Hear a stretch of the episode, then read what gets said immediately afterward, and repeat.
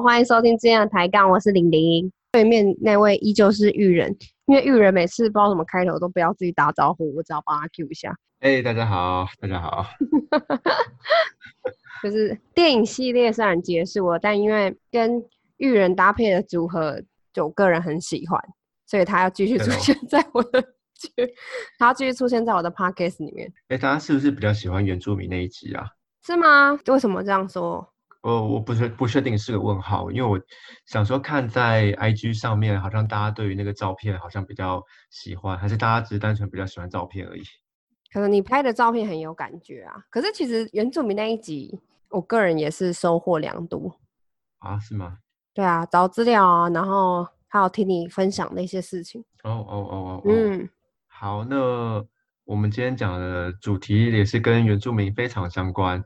对，今天也是跟原住民非常相关，但是我们今天没有要讲跟人类有关的事情，就有点接触太多人了，我们换个口味，对，从汉人变原住民，然后再变狗动物狗。对狗。那这个主题也是跟玲玲非常相关。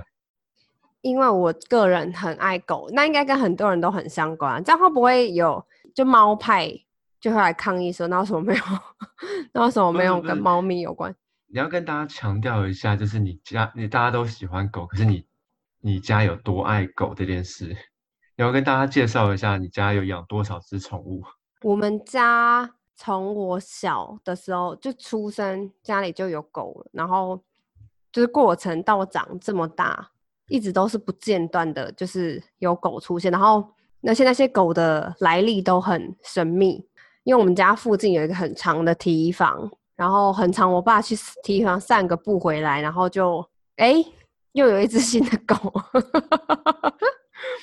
就那些那些狗都是来自于我爸，就是呃捡一些路边的流浪狗啊，然后或是有记得有几只是我们小时候小朋友就会说，呃，可能旁边的野狗然后生小孩，然后我们小朋友看遇到那个小孩就会说好可爱啊，然后就会一人抱一只，然后拿回家，然后强迫妈妈养这样。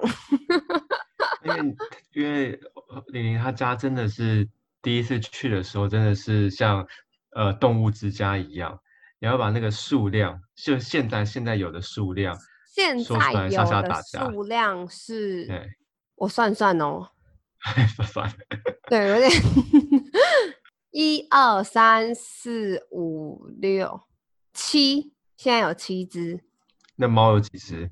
猫咪两只，那鸭子有几只？鸭子超多几千只啊，鸭子数不出来。那他家超级欢乐。之前你知道有一阵子那个动森不是很流行吗？动物、呃动物森森友岛 Switch 的对游戏，嗯然后在嗯更之前的是那什么动物农庄哦，就种菜啊什么。动物森友岛很流行的时候，我我每次玩我都觉得有一种既视感，很像哎、你有玩哦？有啊，你有 Switch 哦？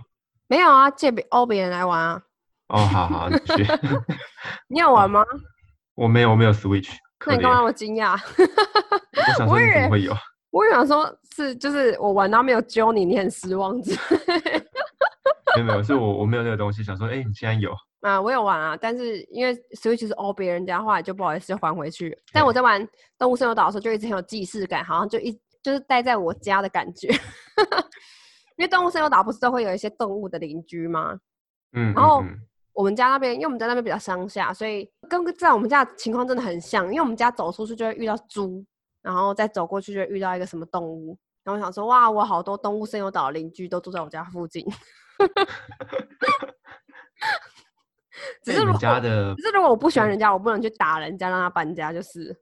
那那那那你们家的八只狗，哎、七只狗，两只猫，都你在养吗？都我妈跟我爸在顾，那你扮演什么角色？我扮演玩的角色，玩狗的角色。回去搓搓一搓，心情好的时候搓一搓，没事的时候搓一搓，这样。哦，对对对，然后七只里面就包含 Bobo 嘛，对不对？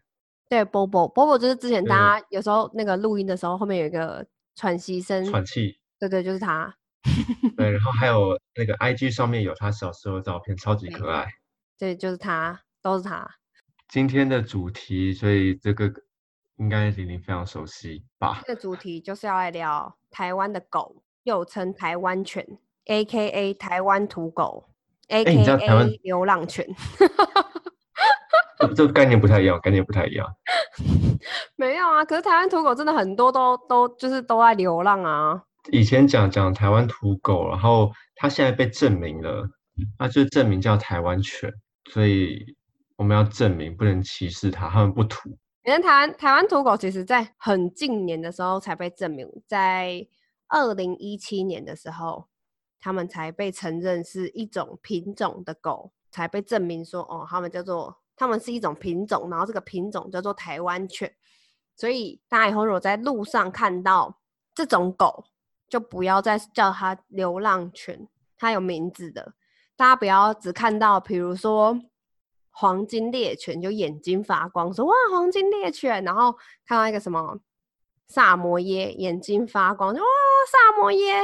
那大家看到那个路边那个，它就叫做台湾犬。大家下次试图的给它一点爱好嘛？就也要记得眼睛发光，然后说哇是台湾犬。不一样，不一样，不一样，不一样。怎么不一样？哪里不一样？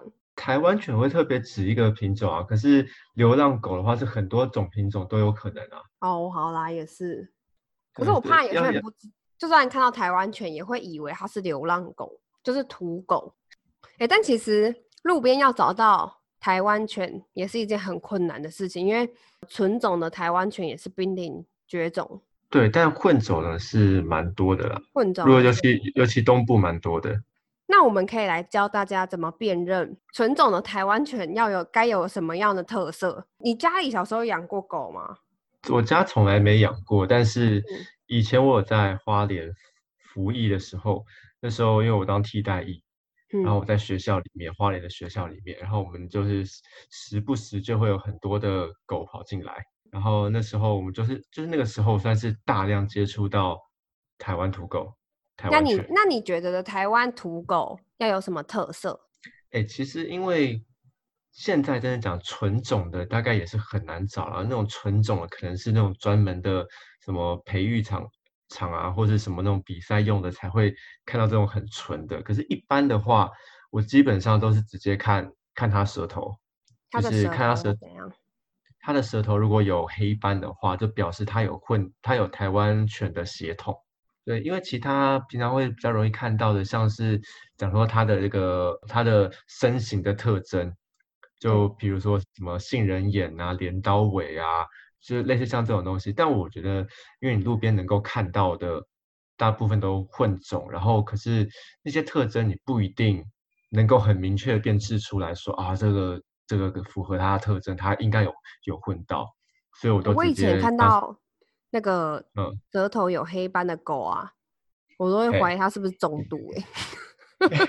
哎哎我我好像不止不止我不止听你说过，好像也听我朋友说过。我都我都会有点就是看留意它是不是怎么为什么舌头这么黑。所以原原来就是舌头黑是台湾犬的一个特色。对对对对对，就是舌斑。哎，但是我是从小就有听，就是我爸捡回来那些狗，然后他就会，他很常说这只狗漂不漂亮，然后他就会挑几个特征。对，现在回头过来看资料，就发现，哎，那些特征其实都是台湾犬应该要的特征。他就会说，对对对，比如说他就说耳朵要尖，然后要可以竖得起来，就是会这样会挺起来。有些狗不是会这样吗？软软的那种。像德耳猫的耳朵那样子，对对对对对，但是折垂下来，对，但他说说那个耳朵要这样，可以这样，灰竖的起来，然后尖尖的，然后尾巴要像你刚刚讲那样，就是像镰刀的形状这样。那所以你爸到处捡狗，可能他的心愿就是想要捡一只台湾犬，但一直没捡到。哎，有可能，我可以我可以回去问他看看，然后就说就是脚啊跟那个身形要。瘦，然后脚要挺，这样子。嗯嗯嗯。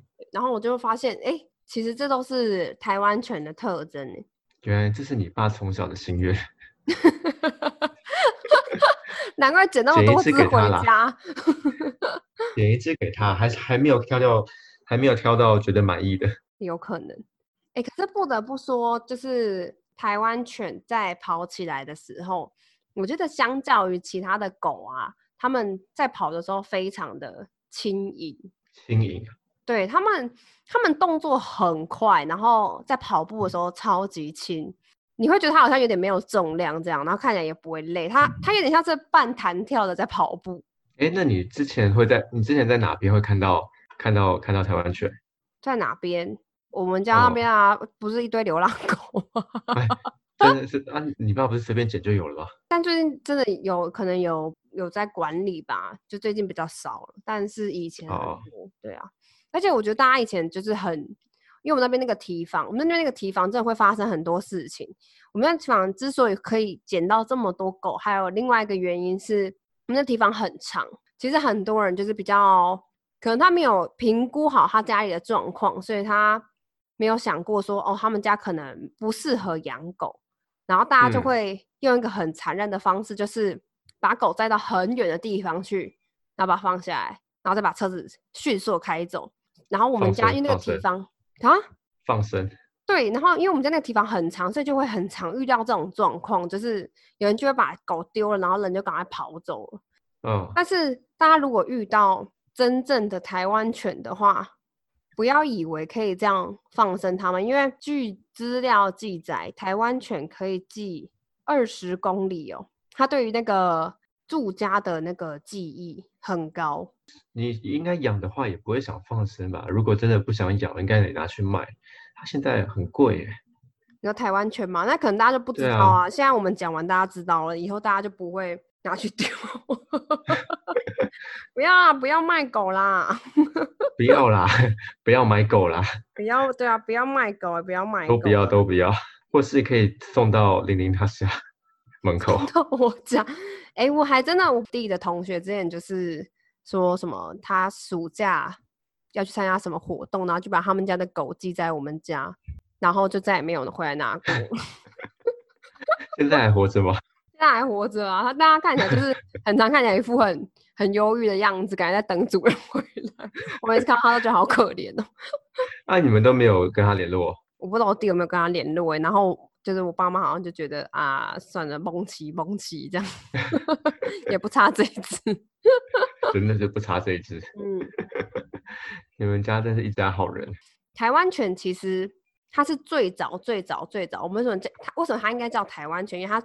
最早源自于台湾高海拔原住民饲养的猎犬，它也是南亚狩猎犬的后代。所以，我刚刚不是讲说它们跑起来都很轻盈吗？嗯，它们其实很适合在山里面奔跑。哎，我觉得好厉害哦！因为我去爬山的时候，我就累得要死，然后它们居然可以在山里面奔跑。而且，而且它们的性质也就是属于猎犬啊。对，它们的性质就是属于，它们就是用来打猎专门的，所以。我爸以前都会说，为什么他喜欢养台湾土狗，就是因为他们很忠心，然后他们很会认主人，然后他一点是他们很顾家。哦，这个细节我忘记了，但我记得他那个时候，我记得他有说，就是猎犬有分不同种。嗯，那我记得有一个像台湾犬，就是那种很凶，然后就是主人一下令，然后它就要把把猎物咬到死，然后把再把那个猎物拖回来那种。嗯。然后还有其他那种，这这个你是不是比较了解？像黄金猎犬，举我们家 Bobo 为例，虽然它的名字有猎犬两个字，但是它平常很常表现出，就是我都很怀疑它的智商到底是多少。因为黄金猎犬其实我记得好像是排名前三名聪明的狗，但它很常表现出这种拱呆拱呆样子，然后它又叫猎犬，我就想说，我就想说它这样子要怎么去打猎？然后后来就发现。它真的是，我就发现它其实真的是猎犬，它是负责去咬呃主人射完射死的猎物回来，这样。就是负责去你丢东西，它负责捡回来。它就是你的随身小仆人。哎，如果这样讲的话，你会发现它的嘴巴的确特别的大，特别的能咬东西哦。然后咬完脸就会挤成一坨这样。没有，这只是我个人的观察，因为我觉得很可爱。它咬完就这样。而且它那个嘴边肉很多。对，嘴边肉很多，然后很很会流口水。但是超超级可爱，超级可，而且它，啊，我们那个但那是题外话，它每次就是你只要吃饭的时候，它就会在旁边流口水，也蛮可爱的。对，但是像台湾猎犬这种，它就是可以主动出击去打猎，它等那个主人一声令下，它就可以呼呼呼呼呼的跑超快，然后去猎捕主人要锁定的猎物这样子。所以以前就有一个说法是，只要三只台湾土狗、三只台湾犬证明，所以我要再讲一次，三只台湾犬。就可以猎一只台湾黑熊，但是现在真的吗？真的吗？没有。可是，但是现在假设遇到三只台湾土狗碰碰到一只台湾黑犬的话，就要两边各自带开，因为他们都是台湾黑犬，黑熊是保育类动物。哦，对，而且两个都两个都都算保保对，然后台湾土狗也要濒临绝种。先先先不要打，先不要打，先不要打，先不要打。损失了，我们都赔不起。对，对，但是就是看得出来，他们就是很厉害，然后很能打猎。然后原住民以前都会对于这种台湾犬很很珍惜，因为是他们打猎很好的伙伴。然后在早期，就是日本人还称他们叫做“番”的时候，也有人叫他们“番犬”。哎，讲到这个，我突然想到，我那时候呃，我知道说。因为呃，原住民他们去打猎的时候，都会带着他们的的狗一起去上山打猎嘛。他们有时候一打，可能不是一天就回来，然后他们就必须在这个打猎的行程里面，在山上住个两天三天。对。然后他那时候就我有看到说，他们呃，台湾犬它的一个它的毛的特征，就是因为它的毛硬，然后短小，所以它可以保持它的体温。当猎人他晚上觉得冷的时候，他都会抱着这个台湾犬。然后来维持身上的呃热度。我可以不用为了保温就抱台湾犬睡觉啊？什么什么什么？呃，我也可以，我也可以。我说我可以不用为了保温就抱台湾犬睡觉。好，听起来很合理，但我也很想问你实际的想法啊，不是这个毛短毛长保温有差吗？我想象都是啊毛很长，不是感觉就抱起来很舒服，应该比较保暖。我觉得应该是因为它是一个，嗯，一部分它是一个生物吧，就是它本身就会，它只要活着，它就会有体温。那你家你家的体质毛色呃毛长度不一样，抱起来睡感觉有差吗？有些毛比较细软，然后有些比较粗比较硬。抱起来睡保温效果有差吗？呃，我觉得抱起来的感觉就是没洗澡的时候比较臭。无感无感，可是其实我觉得短毛长毛都一样哎，它蹭你的时候，它身上自带体温，所以它蹭你的时候，你你就是会热啊，你就会觉得它有时候会躺在你的脚上啊，或躺在身上，你就觉得看好热，你可以把你可以移开一点吗？我我我人生的梦想就是想要抱一只大狗睡觉，那你可以来我家，你就可以立刻实现了。而且我跟你讲，像我们家 Bobo，就是它体重。至少要三十三十几公斤。他早上就是他他自己睡醒了，然后他想要跟你玩，他就没来跟你客气，他就会一直踩你，然后你就被他踩醒。然后他的踩，因为他不是人，他根本不会控制力道，所以他就会把三十几公斤都会，比如说假设踩在你的肋骨上，或者踩在你的头盖骨上，任何 就是他想踩的地方。真的跟狗睡，你就会发现好像没有那么浪漫。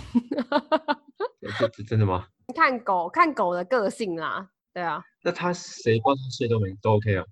他不喜欢跟我弟一起，可能男生太臭了。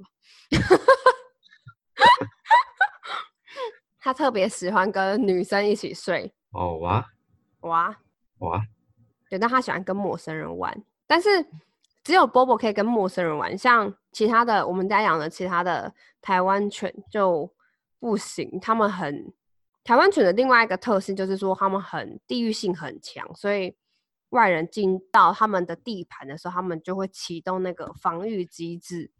所以很多，如果你去大大家有来到，比如说乡下的一些，不管是农地或是住家，很多人都会那个养狗顾家，养的就是台湾犬。哦，嗯，哎，屏东那边也会有那么多吗？蛮多的耶，大家家里都会都会养一两只来顾家，然后包括有一些渔温，渔温其实地都占地都蛮大，然后有时候晚上呃没有办法顾，有一些地太大没有办法顾的一些主人也都会养养狗在渔温顾。那经过的时候应该都会被吼哦。对，就是他们会叫的很大声，好像你要对它干嘛？就是，哎，但不得不说，真的有用哎。照我跟你讲，很有趣。照我爸的说法是，因为我爸是最常跟狗狗们相处的。他说，其实他们的叫声，你可以听得出来，现在走进家门的是狗狗认识的人，还是狗狗不认识的人啊啊啊！那个我是听真的听不出来，但是我爸说他听得出来。他说七只他都听得出来，对，因为他们会一起叫，真的哦，就会你只要有人进到我家，七只就会一起毛起来狂叫这样。嗯嗯。然后我我爸就说有一种声音是是熟人回来了，他们可能就会叫一下，然后就不叫。然后有一种是他们不认识的人，陌生人，他们就会毛起来死命狂吠。他们真的非常的顾家，然后很会认，就认主人，对主人很忠心。不过这是他们的呃，算是他们的一个特性。然后这个特性啊，其实在以前日本人来到台湾的时候，其实呃，其实台湾犬在过去有参加过很多不同的战役。日本来的时候，他其实有一度想要把这个台湾犬当做军用犬，或是打仗的时候使用。嗯，对。但是后来发现不好用。为什么？我觉得他们很适合哎。对对对对，就是我发现听到理由就觉得哦，太合理了，因为他们太忠心了。你说他们只认原住民当主人吗？啊，不是，他们只认人，不认 不认你长官是谁的。你训练他的人，他就是认你当主人。对对对对对对对对。然后他们不认其他人的。对，所以你要把它编入到什么军队啊，或是部队里面，这种没有这种心事，这样。对对对对对对对对对，哎，听起来也很合理。嗯，很合理啊。我有听过一个例子是说，嗯，他们家的狗是可以认得，比如说很久很久来自他们家的妈妈，他说狗狗认得，他知道这个是自己人，然后他就不会乱叫。然后说很很常来他们家喝茶的客人，他居然认得那个是外人，所以每来必叫。就他们很会认族人呢，很会认是自己人谁不是自己人这样。所以台湾土狗，我觉得听起来其实蛮蛮猛的耶。你看，他们曾经被日本士兵想要拿来当警犬，他们在他们在清朝的时候还很常被当时的那个福建督府以台湾特产进贡朝廷，很厉害。而且他呃，二零一七年他被登入到，就是被。这个品种被承认之后，其实他们那个品种大家都会做一些相关的测验。其实它的呃台湾犬在各方面的评分都算是在前段班。哇，那我们家要发了，我们家养了 七只，哎，有一只不算，两只不算，我们家养了五只。哎，你五只都有黑斑哦？就花纹啊，颜色都不一样，有一只是黑白雪花。然后有一只是像虎斑那样，虎斑就是它有一点点黑白，然后有一点咖啡色，嗯嗯嗯，然后混在一起。它你远远看它，你就会觉得，嗯，你是没有调色调好吗？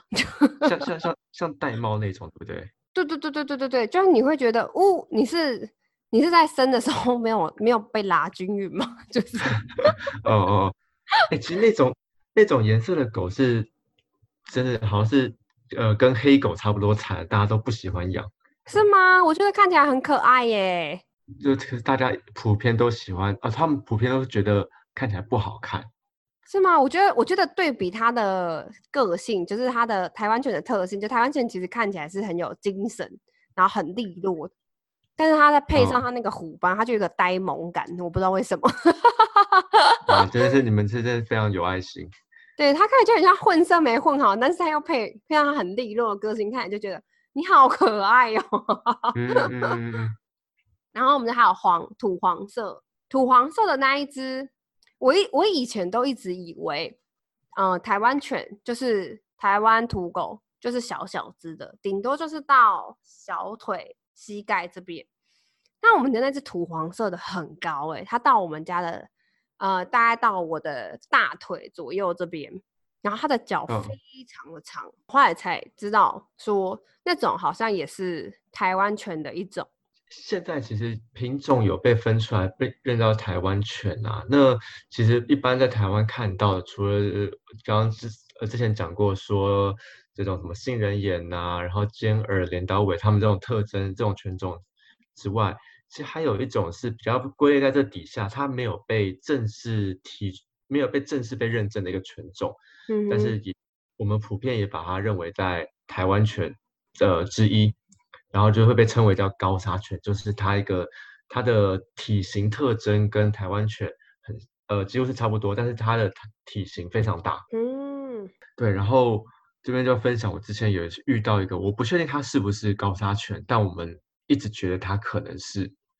就是那时候我在花莲服役的时候，就是我有我我就住在学校里面嘛，对，然后有一天傍晚，就有一只有一只狗，然后就跑到我的宿舍的后面，它是一个死死角，它就很怕人，然后它就窝在里面。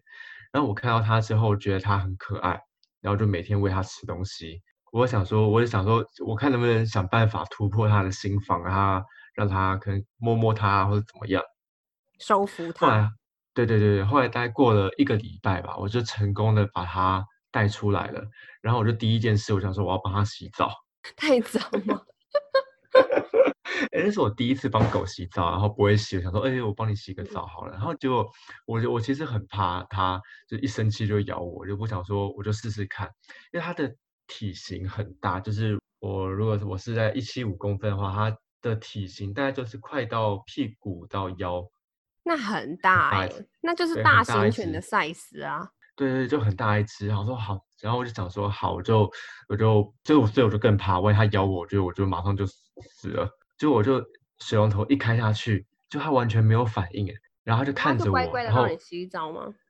对 对对，他就看我，然后我就看他，然后我就开始帮他洗澡，然后帮 他冲水啊，然后哎、呃还是你长得太像坏人，他不敢就是然后对你造次。我我内心其实很害怕，我超怕他突然俩狗或突然叫一声，我觉得我顶不住。对，然后他就乖乖的乖乖的让我洗，然后洗完之后我就帮他吹吹身体。我那时候就想说我，我该不会我今天就要达成我的心愿，我可以跟他一起抱着他睡觉吧？结果他还不愿意跟我一起睡，他就睡在就是呃我宿舍里面的的的的的一角，搞不好是他嫌你热啊。哎，搞不好也有可能。对啊，然后，然后后来过了几天呢，我就突然发现他不见了。他不见之后，后来发现是因为在学校在上课，然后他躲起来，他躲在那种学校楼梯间的一楼，就躲在一个角落。嗯，然后这件事就被校长发现了，校长想要把他呃抓出来，校长想要抓那个请捕狗大队把他捕走。因为他们怕狗狗在学校会咬伤小朋友嘛，还是这也是一个原因啊。然后第二个原因是我们的校长是一个非常专一的人，对就是他曾我们曾经有一个校狗专一，，什么叫大概也养专一？就是我们曾经有一个校狗，然后他养了十几年，然后它也是一个我我我没有见过，但也是一个一只一只黑狗。校长很喜欢它，觉得它很聪明。那只校犬死掉之后，他就还把它埋在学校里面。然后可是，在那只他校长非常喜欢的校狗死掉以后，他就再也不养校狗了。嗯，他的心受伤了，还没有复原。对对对对对对对，他受伤了，还没有办法容纳新的狗。好啊，那他很专业，那原谅他。对，然后这只大狗呢，要被抓走之前，就学校的老师就就看到它，觉得它很可爱什么，想说啊，就跟校长说，哎，不要抓它，不要抓它。然后他就想说他们自己养下来，然后这件事情就结束了。后来我就去问那个，过几天之后我去问那个那个老师说，哎，那个狗状况怎么样？然后他说他去拿回家之后，他拿去请这个去拿去看兽医，然后他兽医就看他的牙齿，才发现它这么大只，但它其实才六个月大。那它很小哎、六个月其实很小哎、一般一一般养狗的六个月的体型，一个六个月的体型表示它后面还会再长。对，还会啊，狗它还会再长大。狗通常会长到什？长到多久会定型啊？但不会再长。我不太确定，一岁吗？啊一岁，Bobo 长超快，就是那种大型犬都，你都会觉得一转一眨眼，它们就好像早上跟下午看到看到长好像不太一样。这么大。蛮大，我觉得蛮大的。然后我想说，哇，六个月就这么大只，中心期望它是应该是高沙犬啊，但我也我也也不确定。你人生中距离高沙犬最近的一次？对对对对，就是所有台所有呃台湾犬的特征它都符合，嗯，然后舌头也有黑斑，所以它就大了点。哎，假设你真的是遇到高沙犬的话，你就发了，因为现在高沙犬的就跟台湾犬一样，它们都是濒临绝种，所以纯种的狗，我看到就是台湾有专门在研究这个的，他说二十年来遇不到四只，就是他觉得非常非常纯。如果可以的话，我超级想养它，我觉得它超级乖啊，好可爱啊！真的吗？我也想，我也想要养它。喂，一个礼拜就可以让让你跟它洗澡，这正常吗？嗯，我觉得，我觉得，我觉得要看狗狗以前的生活状况是怎样，或是你就真的长得太凶了，没有别的理由。你的，你的，你你把，你把，你用外表把它压制住。哎，不会啊，那个他们也长得很凶哎。他的手随便一好，就把你的脚、你的手咬断。要能够接触他们，其实我觉得真的是需要一点勇气。哎，我刚刚在在在想啊，一般我们刚刚想说养狗都是鼓励。以领养代替购买吧。嗯，那如果他想要，他如果他想要养台湾犬的话，大概也领养不到，一定要，对，他也养不到，现在也没地方买啊。买一定会有人买啊，一定会有人特别培育那种纯种的。一定要领养代替购买吗？这样？没有，我在想说，如果我就是想要一个，我就是一个想要养台湾犬的人，我去购买这件事情会不会被挞伐？我觉得不管是什么品种的狗，就是只要购买，你就会被踏伐。啊！可是我如果我就是一个我我就是超爱台湾，我连狗都想要是台湾犬。可是那个无那个无关乎你爱不爱什么啊？就是你你买，我觉得领养代购买这件事，就是你买狗这件事，你就被踏伐，因为你就是在鼓励培育这种狗出来的人继续做这件事情。哦，你种族主义？对，就是。我你看，像可爱的狗，现在已经都是优先生存下来啊，因为他们可爱，他们现在就是在这个社会地位上有优势哦。那是不是大家就一直疯狂去繁殖，就是可爱的狗，大家喜欢的狗这样？那如果我是训练师，我需要纯种台湾土狗，然后来来，不敢，我要更正。我跟你讲，没有一定什么是台湾土狗才做到。虽然台湾犬是很厉害的猎犬，但其实。其他的事情其实也一定有狗可以做得出来。可是我们想要提升这个这个犬种的排名，然后大家去比赛。比赛的话，就会有专门的犬舍在做这种事情啊。可是他们犬舍他们会有一套，就是他们会有一套比较完整的培训制度。比如说，他们为了不要鼓励大家继续卖，就是呃非法的繁殖这种品种狗。你去犬舍领养狗的时候，或是你去犬舍，就是这种比赛犬，然后他们，因为他们比赛犬，他们会选一只他们觉得最厉害的去比赛嘛，然后剩剩下来的大家就会通常是转卖，或是呃让人领养。那他们就会讲说，哦，那你要在领养走的时候就要把他们结扎，就是让你没有办法继续去做繁殖的这个动作。呃，我刚刚原本想说。来去看一下，如果我想要买一个纯种的台湾犬，大概要花多少钱？结果嘞？然后我就发现有一个有一个粉丝专业，嗯，它是一个幼犬的专卖店，然后他就说欢迎使用振兴三倍券，可是他没有写价格。每家店进去都有看到这样的那个文案。呃，如果如果我就是一个想要想要。纯种的也不对，我想要纯种的台湾犬，会不会被他罚？你觉得会吗？我个人觉得这件事情就是无关乎台湾犬，它就是你就是想要买品种狗啊。是，好像是这样，没错嘞。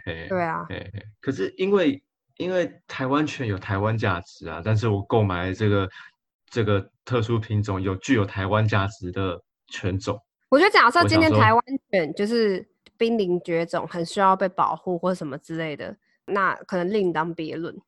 哎，现在现在的社会风气已经到是，我只要是花钱购买宠物，就一定会被卡法吗？对不对？花钱买猫公，我的同温层是这样啊，但是外面的人不知道。哦，好好，对，好。可是这样会不会太那个啊？这样会不会太太偏激？嗯，可是我觉得那那就看你的方式是什么啊，因为假设你真的去，比如说繁殖场，他们就会发现那个那种非法繁殖场啊，真的是很不很不人道哎、对，我知道你说的那个状况啊，可是嗯比如说你想象一个状况，他比如说，毕竟我要养一只狗，我就下定决心要买，所以就都确定下定决心要要要有一只狗来陪我了，它一陪就是几十年的时间，嗯，我难道不能选择？我就是特别喜欢，比如说特别喜欢萨摩耶，我不能就选个萨摩耶来来陪我吗？我觉得也是可以啊，但是我觉得你可以去多了解，比如说这种犬舍的环境，或者你可以多追踪一些。对啊，所以合理的买买自己喜欢的犬种，不是，我跟你讲，还有一个方法，我推荐你。假设你真的有喜欢某一种品种狗，现在就是网络上都有很多特别狗狗的社团，你可以去呃参加这些狗狗社团，或者你去多留意一些狗狗中途之家的讯息。然后他们这些通常假设有饲主家里可能突然有状况啊，或是突然发现自己可能家里的环境出了什么变化，他没有办法再继续养狗的时候，他就会上来问大家说有没有人愿意可以接手他们家的狗，然后他也会就是是那样也是可遇不可求啊。